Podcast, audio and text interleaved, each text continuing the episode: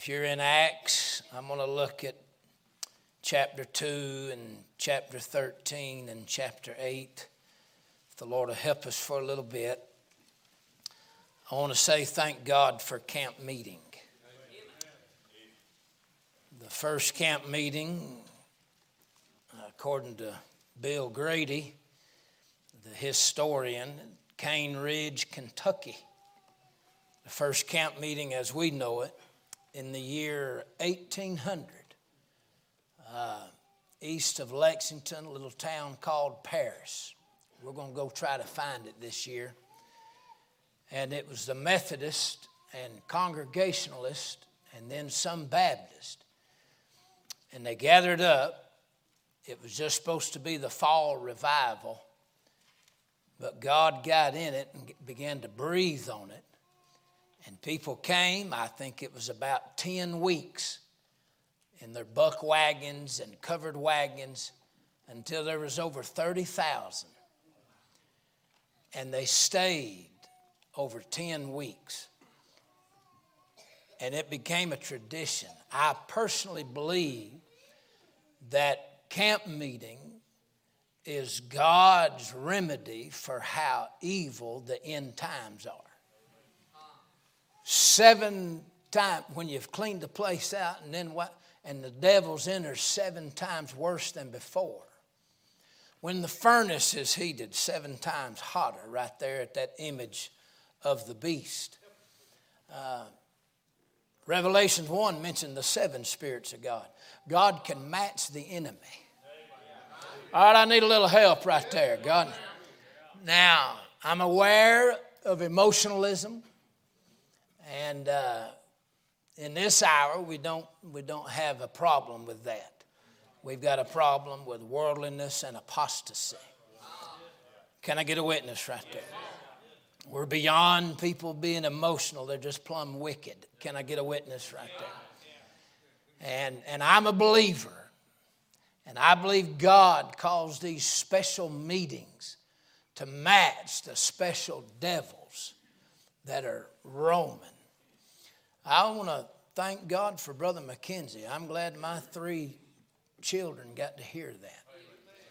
And I sitting there thinking, Brother McKenzie, the adults probably need it more than any of the young people.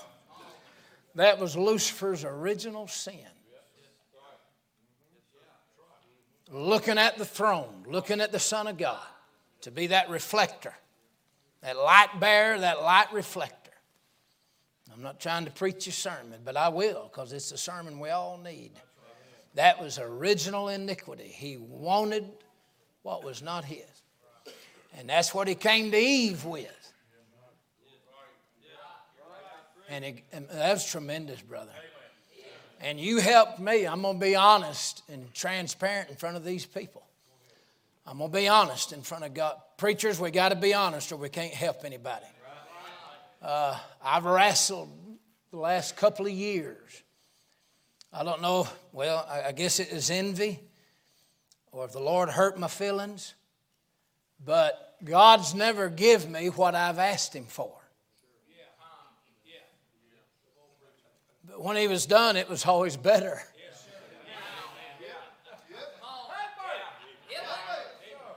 And I started when I was a boy, just like some of y'all. I got dear friends in here, been in the ministry like me. I was 13 when the Lord called me.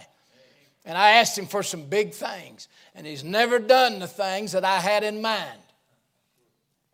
But he's done what was in his mind. In the last couple of years, I've looked at a couple of things and said, Why didn't you give me that? Is that honest enough? Not meaning to be rebellious, not meaning to be angry with God, because I've not been. But in my little heart, why didn't you let me have that? I'm being honest, and you strengthened me tonight. And I mean, I've confessed it as soon as I thought it and submit, and I've trusted God, but that old nature still lives in there. And you helped me tonight to be reminded that what God's given me is better than anything I could have come up with. Is that all right? Preachers, we got to be honest.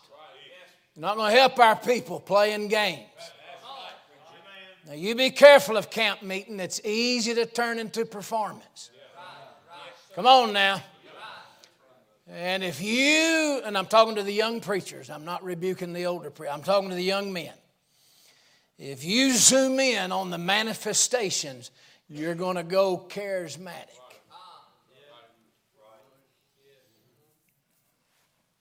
Don't ever glory in your glory.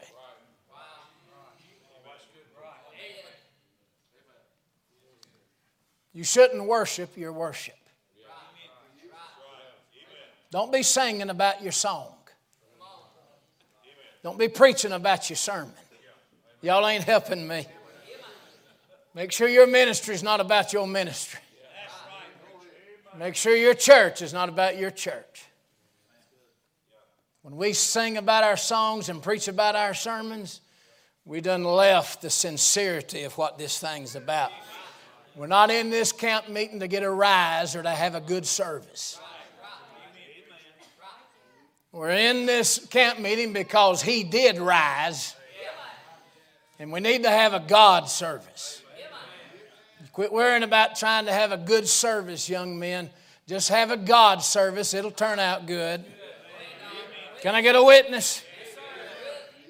You be careful. Any time that you begin to veer in this hour because of social media's influence on preachers, they're either going contemporary or they're going Calvinist. Contemporary is because you got a charismatic slant about you. And Calvinist is because you got a Catholic slant about you. One of them appeals to the emotion, the other appeals to the intellect. You better get away from your heart and your mind, and you better get in the Word of God. Can I get a witness? That Calvinism comes from long before Calvin. It came from Augustine, eat up with Greek philosophy.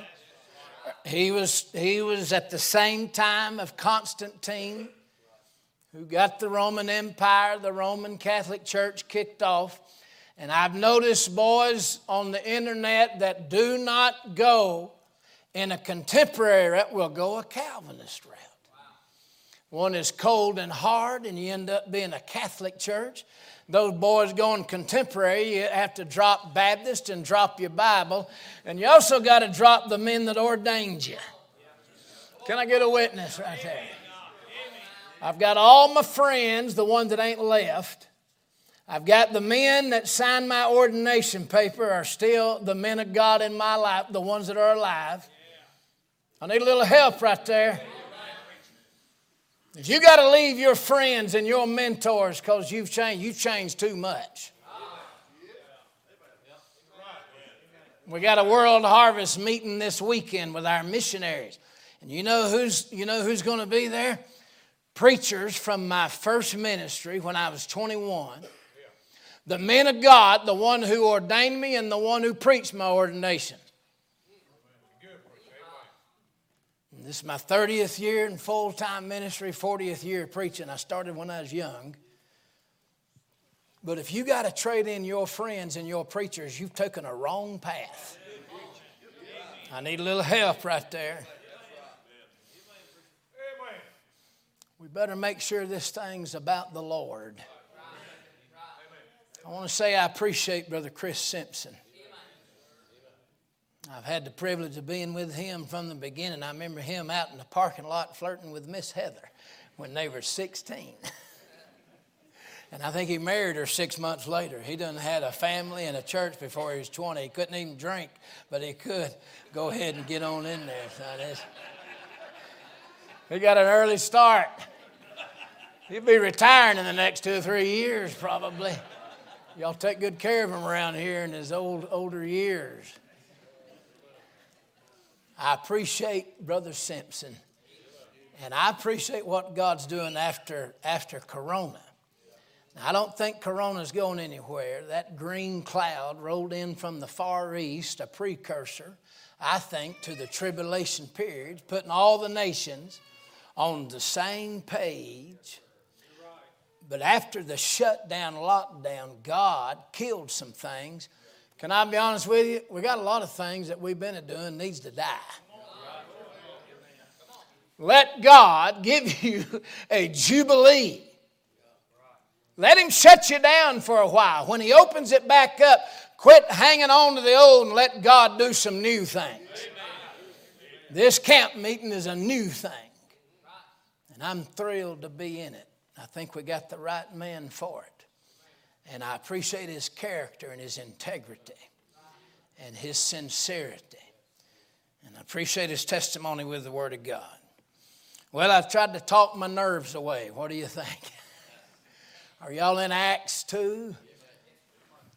If the Lord will help me for a little while, and I'm really going to need his help, if that Holy Ghost don't breathe on us, we're in a mess, you know. You can't do this stuff by yourself. It takes the help of God. Burden on my heart. The Lord burdened me when Brother Simpson asked me about, I was supposed to preach Wednesday night, but I'm on Tuesday night. And who knows what will happen on Wednesday night. I'm with the new flyer. I'm here with the new flyer. It's called Flying by the Seat of Your Britches. That's that new flyer.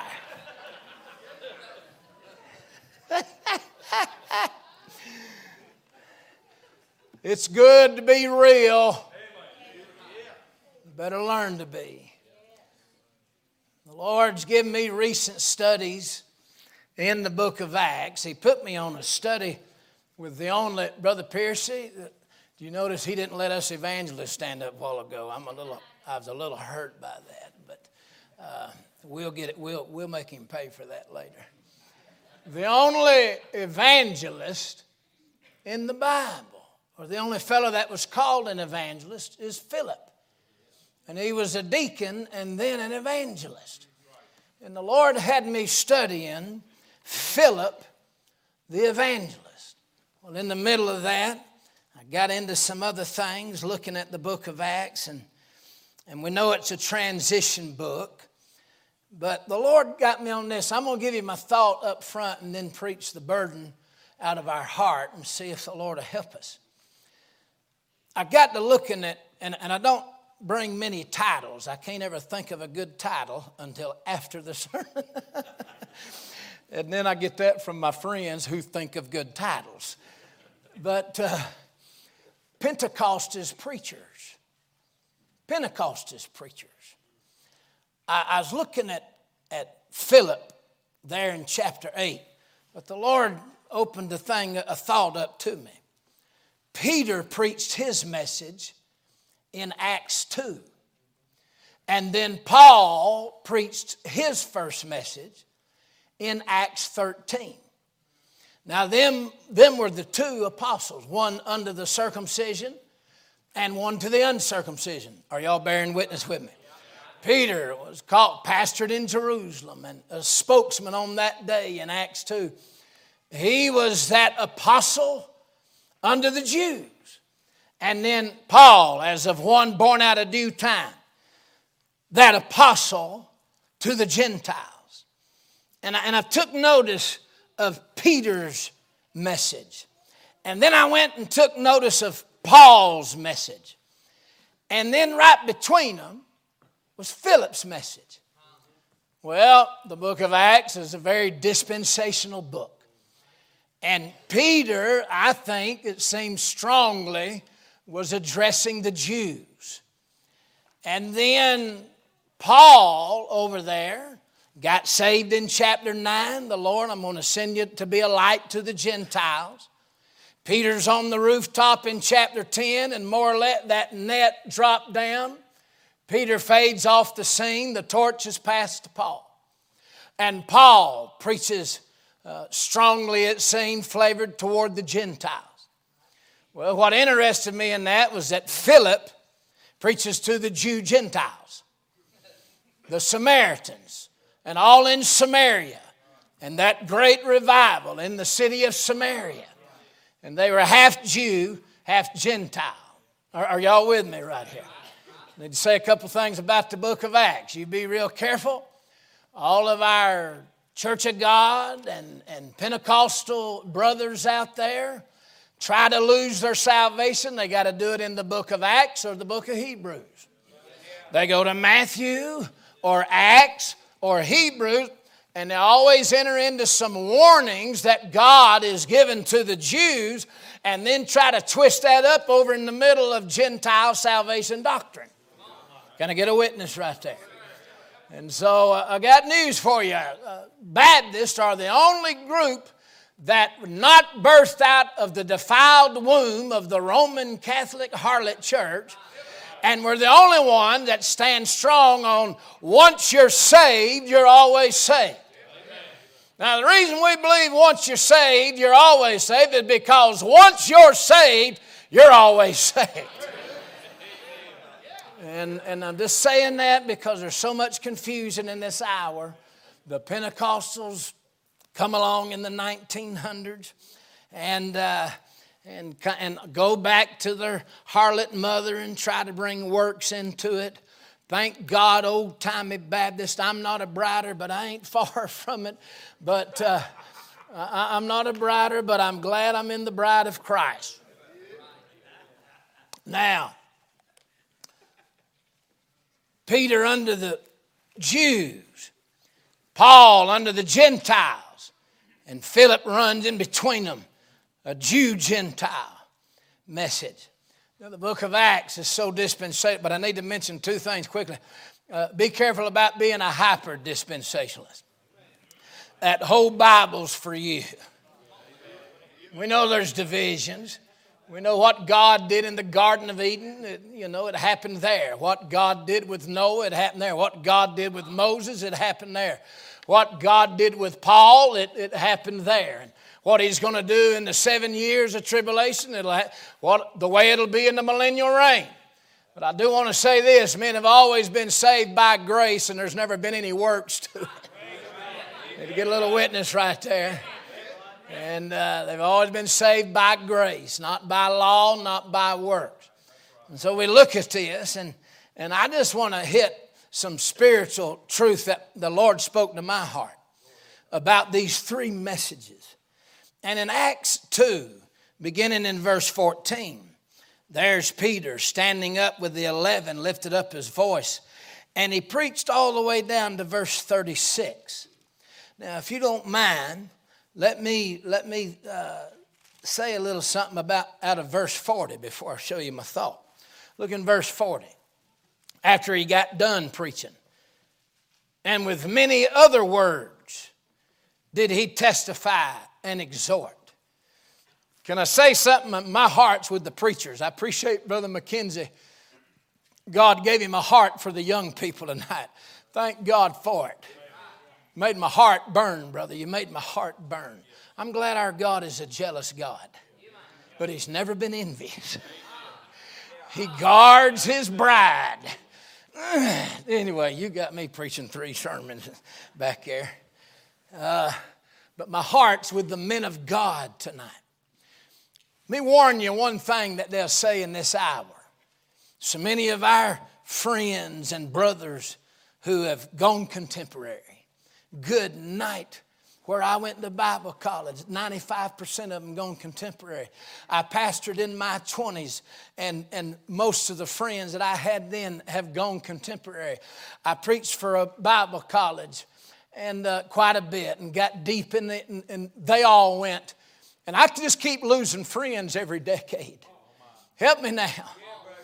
I started when I was 13. God let me preach my first revival at 16. It was an amazing, profound, powerful revival. And the reason I know that is nobody needed one again for about seven years. that thing went the duration of a tribulation period. They didn't need me again and for another seven years. That must have been some revival. Anyway, that's how I spun it anyway. That uh, thing lasted seven years before anybody found my phone number again. That's how great it was. Yeah. I'll be signing Bibles just after I've already signed 10 back there. People went to the bathroom. I signed all their Bibles. You'll appreciate it one day. Don't throw away the champions. Don't throw them away. You never know what you got your hands on there. One of the things they're telling our generation of preachers is now, boys, don't get off topic and don't be controversial. And Americans, you got to reach them and don't talk about certain things and just preach Christ. Just death, burial, resurrection, 12 minutes. You ought to cut it off. Let Americans go back to being Americans. Just preach the gospel. Nothing else really is your business. Well, I'm sorry. What were them many other words? I need a little help right there. I could take you over there to Paul where he preached till the sun came up. That's when old Eutychus fell out the window and died. Y'all know what Lester Roloff said about Eutychus? He said, You'd have cussed too if you'd have fell out of that thing and died. Children don't cuss. Remember his sermon. Farm language is one thing, blasphemy is another. Stay away from it. Stay away from it. Well, and you know it said, and when Paul was long preaching, when he was long preaching, and with many other words, do y'all know I found the scripture where it said, I want to know nothing among, among you save Christ and Him crucified? Do you know I found the scripture that said, just preach Christ? Y'all know where it is? Y'all know where it is? It's in First Corinthians. Wow, what a letter to only know Christ. That's where Paul dealt with every specific sin that he could find in the church. And he dealt with it publicly. I just want to say to you boys, you need to really get to preaching and do some preaching. Go to Acts 8 real quick. Look at me running into an introduction I'd never heard before. Look in Acts 8. Philip's message. To see if I can identify all these places where we have different kind of preaching. Acts 8, verse 4. Said they went everywhere doing what? Preaching the word. Look in verse 5. He went down to the city of Samaria and did what? Preach Christ. Come down to verse 12. But when they believed Philip preaching what? The things concerning the kingdom of God. Are y'all with me so far? And the name of Jesus Christ. All right, now let's see. Come to verse 25. And they, when they had testified and what? Preached the word of the Lord. Returned to Jerusalem and preached what? The gospel. And then look in verse 35. I may be skipping some. Then Philip opened his mouth and began at the same scripture and preached unto him what? My, my, my. And come down to verse 40. But Philip was found at Azotus, and passing through, he did what? Preached in all the cities. Underline them, young preachers. That's, that's, that's all the bases that we have to cover. There's at least eight of them. Don't listen to this crowd who tells you just preach about 12 minutes, the death, burial, and resurrection, and dismiss, and you're not allowed to touch anything else. We need some long preaching. We need them many other words. Peter, I'm going to show you three things if the Lord will help me. With Peter's sermon, I'm not going to get in the sermon, I'm going to get around it. Write this two parameters. Two parameters. There is something at the beginning of his message that I want to show you, and something at the end. An old preacher from Mississippi showed me this in my 20s. We got several Mississippi preachers back here. Old brother Pat McNair, probably don't know him, but he laid down on Percy Ray's deathbed. After they got his body off of it, he laid down on that deathbed and asked God for a double portion. He lived at death's door. Brother Pat McNair, a little evangelist, he lived at death's door for 40 years. I, I don't want to say be careful what you ask for, but you better be walking with God when you ask for some things. Brother Pat McNair, and he had the power of God on his life. He never did regret that. But old Brother Pat showed me this, and I want to show you boys this. I, I, and, and I'm just going to, not going to be long with this said the evangelist who knew he would be long with this. Look in chapter 2, verse 12. Here's what old brother McNair showed us before this sermon. This sermon was triggered by a question. Chapter 2, verse 12, and they were all amazed. By the way, 17 nations were mentioned right here. 17 nations. Where is it? It says every nation. Chapter 2, verse 5. That's interesting to me that every nation under heaven was represented there when Peter and them boys got filled with the Holy Ghost and he preached. Now, we might want to go back and study what all them every nation under heaven was represented. Isn't that something? God may have got it all done right there before, before any time went by. Colossians chapter 1 said the gospel was preached to every creature which is under heaven by Colossians 1. That's interesting to me. I don't know what all that meant, but I'm going to believe it. Every nation under heaven. And then he listed 17 nations.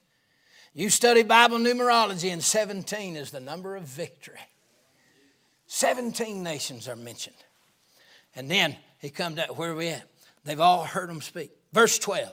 And they were all amazed and were in doubt, saying one to another, What meaneth this? What meaneth this? Now go to verse 37, right at the end of the message. He got done in verse 36.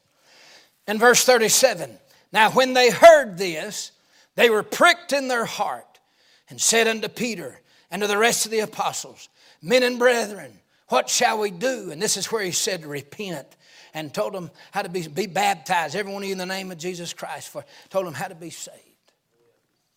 Now, isn't that something? Here's what old brother McNair showed me.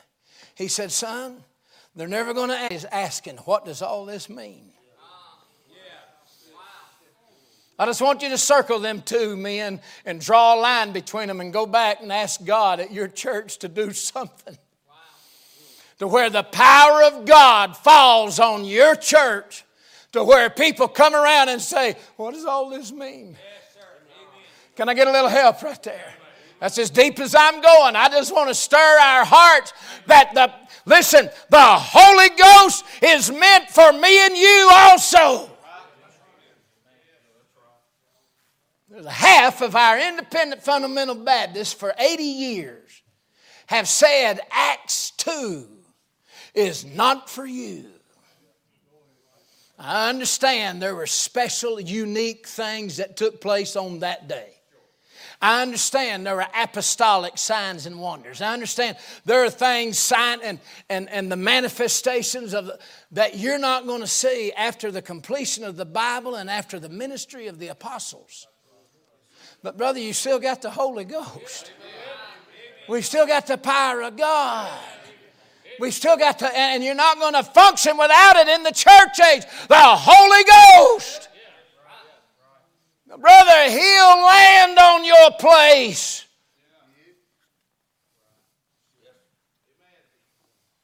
We got, we got to quit having dead church. How do I do that? I don't know, but you got to want to.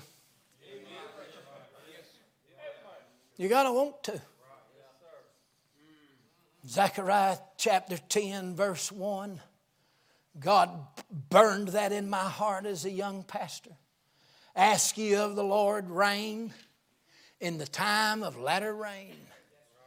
And I understand the prophecies and the dispensations going on there. I understand some of it. But I know we're in the time of the latter rain. You ain't got to look around much and see. We're there at the end times, and we can still ask for rain. Yeah.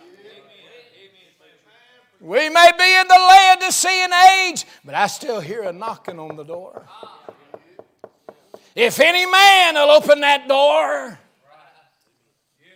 underline two things right there the word amaze and the word doubt. Isn't that something? I got news for y'all. Not everybody's going to believe you and quit sweating it. You're not a failure. I went to Matthew 28, the very end of it, and the disciples went away into a mountain where Jesus had appointed them. Now, he's already resurrected, he's fixing to ascend to heaven. And that's where he said, All power is given unto me. And do you know what it said? And when they saw him there, they worshiped him, and some doubted.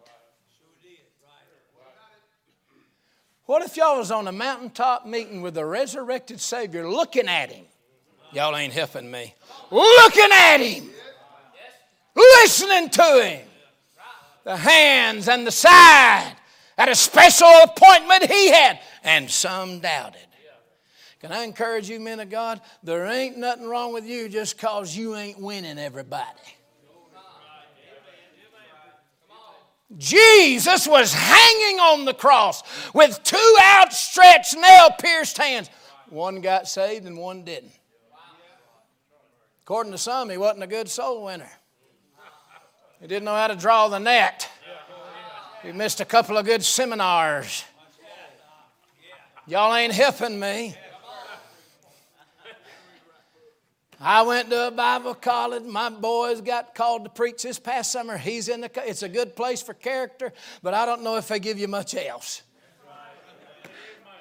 Good place to grow up, maybe. I only found one Bible college in the Bible, and they didn't. None of them believed in the resurrection or eternal security. Only time I seen a Bible, college, the sons of the prophets, Elisha Elijah, he, Elisha's been traveling with Elijah. Elijah gets whisked up to heaven, and them 50 sons of the prophets, like, I'm pretty sure the Lord dropped him, didn't get him all the way to heaven. Y'all ain't helping me. And they said the Spirit of God dropped him. The only Bible college I got, Elijah built a building for them, and they wouldn't none of them get in the get in the Jordan, wouldn't none of them get under the mantle, and they didn't believe God's power could take you all the way to heaven. You be careful about schools. Mm. The power of God. Don't think you're a failure because you're not winning everybody and they walk out lost and they walk out untouched. Do y'all know? Y'all know. Every Sunday night, the preacher beats up somebody himself. Do y'all understand we preachers feel like failures more often than not? Am I right, Brother Mushkin? I mean, I was a teenage preacher boy and I was going to win the world. And then I was a pastor and I figured out I wasn't going to win the world. And and then I became an evangelist and met pastors. and, uh, and got on the mission fields and met other missionaries. What about that? You're not a failure because you ain't winning everybody. Some of them looked at the resurrected Savior and looking at him doubted. There were people present when the Holy Ghost fell, and some were amazed and some doubted. It ain't up to you to persuade people, it's up to you to walk with God. Plow, preach, pray, submit, bleed. Don't quit. Just don't quit. You got one job, don't quit. That'll be the hardest thing you ever do is to not to quit. Hmm. I find it amazing, Brother Simpson. Jesus called Judas friend and couldn't keep him. He called Simon Satan, couldn't get rid of him.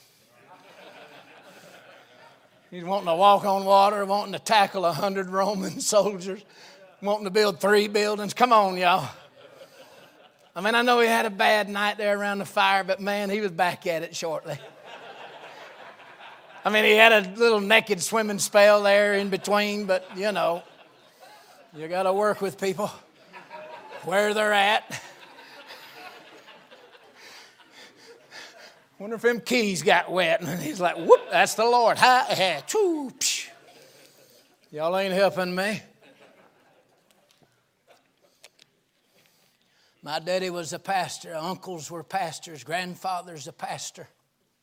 I got brothers, pastors, five generation of preachers on mama's side and on daddy's side. I've been in the ministry. I've been in the ministry. Brother Mushkin, I'm, I watched a lot of old men die.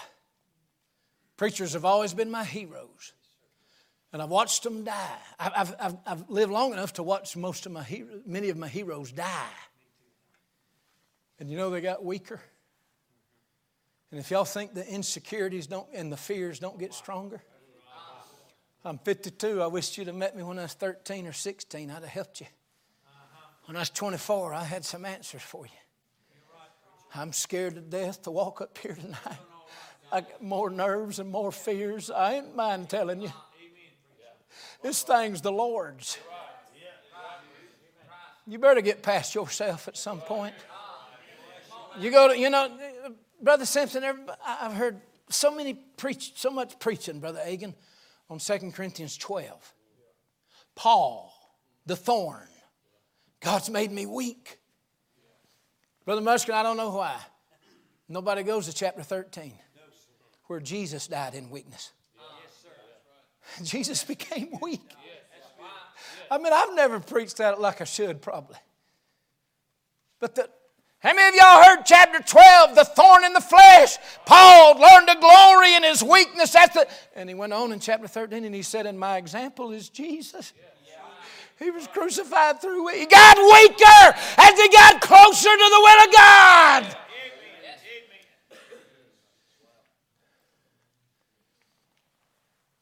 Men of God, the good ones, the rascals, the hirelings, the showboaters.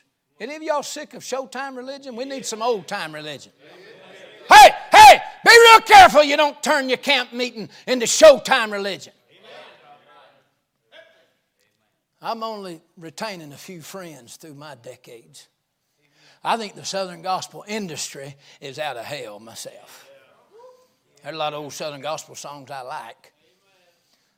The uh, contemporary music is out of hell. It's, it's the Antichrist band. You think music ain't pertinent and powerful? You're sadly mistaken.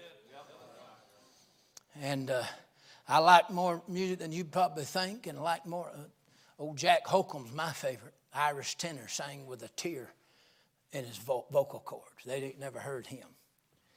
You need to look him up before midnight. You'll stay up shouting all night. Let me tell you something, friend. The hour we live in, men of God, the hirelings and the reprobates and the Showtime boys and the selfie generation and the Facebook pastors, y'all ain't helping me. They love themselves. They don't care what happens to people. One thing I've noticed, they don't mind splitting churches. They don't mind dividing friends. They don't mind destroying fellowship. They don't mind. As long as you hit the like on their, on their little post, they're good. But the good men of God care. And I'm going to tell you something about a good man of God. You can tell him off, but he already believes it. and it just hurts him on top of his hurt. Well, I've done, I mean, I've done got out here. How y'all doing? Are y'all on the end of this branch with me? We'll all fall together. okay. I stand at the back door for 23 years as an evangelist with pastor. I stand by the pastor. And isn't it amazing about every fourth person's a smart aleck? They got something ugly to say to the preacher. Well, did I tell y'all I was five generations on both sides? I don't let them get away with it. I'm a little ornery.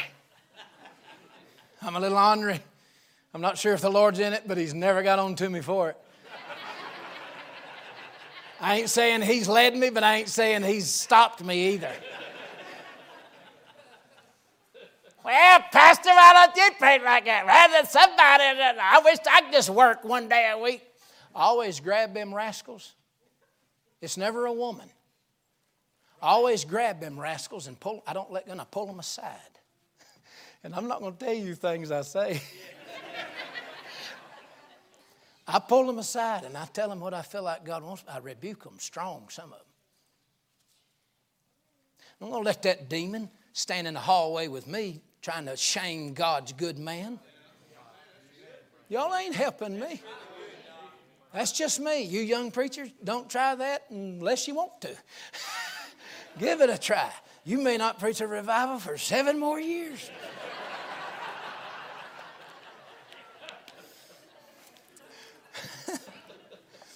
Oh, my. I'm still dealing with this. He called Judas friend and couldn't keep him. He called Simon Satan. Couldn't get rid of him and all of his plans. And let me tell you something, men of God. I know preachers, and a lot of you not old enough to have lived through this, but you beat yourself up for two or three decades. Did I handle that right? Must have been something I said. I wonder if I'd have tried this. You know, their mama got hurt. All that stuff is lies of the devil. I don't know how to tell you this, but people that love God, you can't offend them. And people that love money and love self and love a throne, you can't do enough to, you're not going to do enough to ever please them. I need a little help right there. Let me tell you why a lot of bad situations go bad is because that person was bad. It couldn't have went right. You could have, you could have relived that nine times, tried nine different things. It would not have turned out right.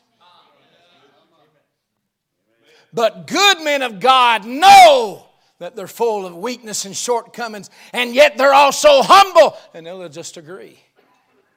Well, you're no good, preacher. I know it. And they'll go home at midnight and say, Lord, I'm no good. I messed that all up. Let me tell you something, friend. You can't get rid of the ones that God actually gave you.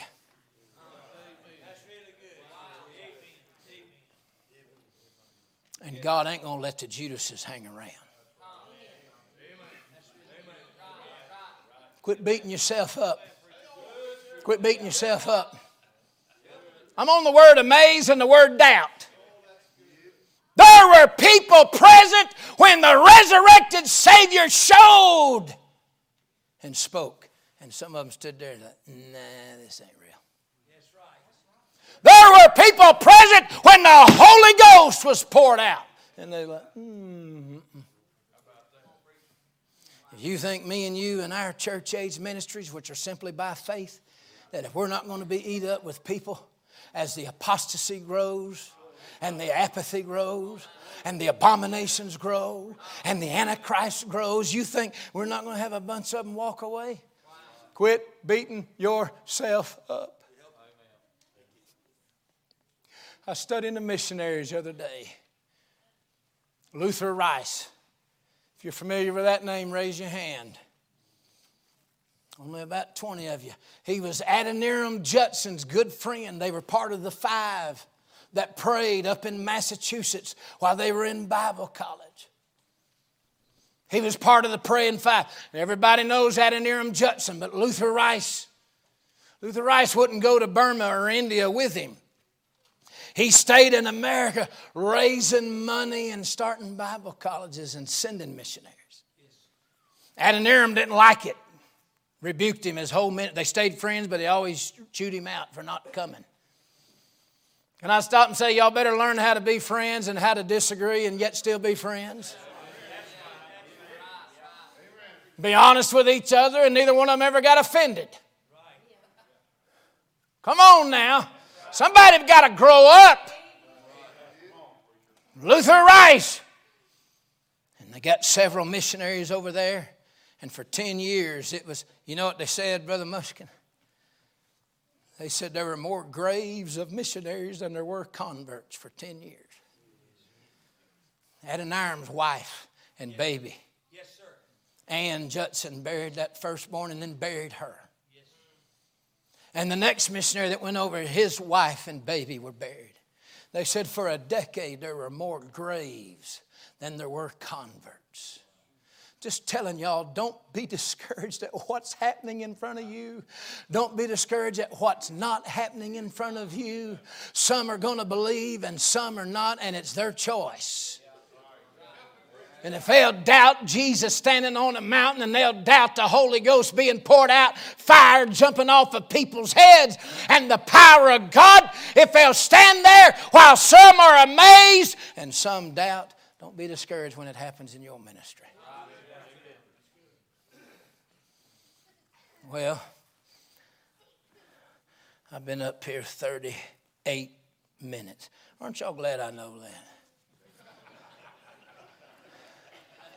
That's good, ain't it? That's, that's encouraging the saints right there. Well, let me. I probably should just close and have an altar call. What meaneth this?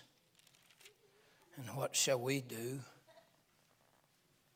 I'm, I'm just going to give an altar call, but let me give you my heart.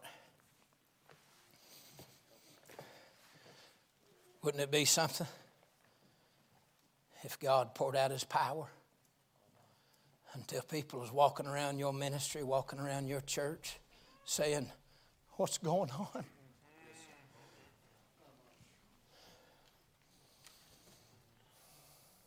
Ask of the Lord rain in the time of latter rain. Some of you have not because you ask not.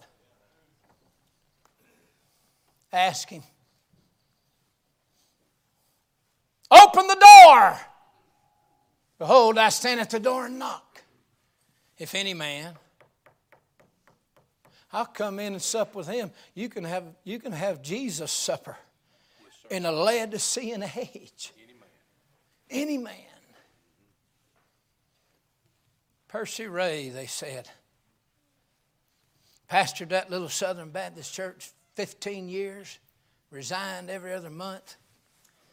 And then finally he did resign, got tired of fussing with the deacons, read his letter, slammed it on the pulpit, walked out of that little wooden church that's still there. And he went through the double doors, but he couldn't get out of the foyer. A little Polak woman. Name about that long and ends with key. Czechoslovakian or Polish or both. They said she come out of the back, and before he could get a hold of the doorknob to walk out, she caught the hem of his garment. She caught his suit coat. And she said, Preacher, would you stay for just one?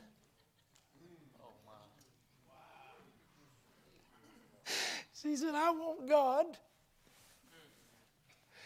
Would you stay for just one? If any man will open the door. Said the Lord wouldn't let him walk out that door. he turned around and went, walked back in and said, I'm unresigning. And it was a matter, I think, of two or three weeks that he got those men out in that field. And then four fireballs came from the north, the south, the east, the west, and they was reading the old Scofield Bible and had it open. And God gave them a promise by fire in the sky. Went out, I think, the next morning or the next, and took a shovel and stuck it in the ground by faith, didn't have a dime, and a big old Cadillac from Texas ridden down somewhere to Mississippi, and the man said, I woke up this morning, I forget how much money, a bag full of money. He said, the man said, I woke up this morning and the Lord told me to drive until I seen a man in a suit with a shovel in a field. And every camp meeting you know, and every Holy Ghost meeting you know, came directly or indirectly. Am I right? Out of the Camp Zion. You're right, Brother Sammy Allen sat there as a preacher boy. I look at all the young preachers in this meeting. Every old fashioned meeting that you know came directly or indirectly. The last few Southern Baptists that had the power of God. He wouldn't let Charles Stanley leave. You remember that story? Percy Ray said, There's a boy named Charlie. Trying to leave the meeting. Don't let him leave. God's going to touch him. And I know the Stanleys turned into something that we're not, but there was a generation. Percy Ray, the year Israel was reborn laid out in that field. And, brother, the generation that saw the birth of Israel in 48, the birth of Zion in 49, and that man of God laid on the Mississippi and held the east and the west for 40 years for a generation. All because one little old Czechoslovakian Polish woman calluses on her knees and calluses on her hands and on her thumbs, hard working immigrant. Would you stay for just one? I'm going to tell you something, man of God. I don't have the answers for how to have the power of God fall on your ministry. I just know that He will if you won't. How bad do I got to want to? Better than anything in this world?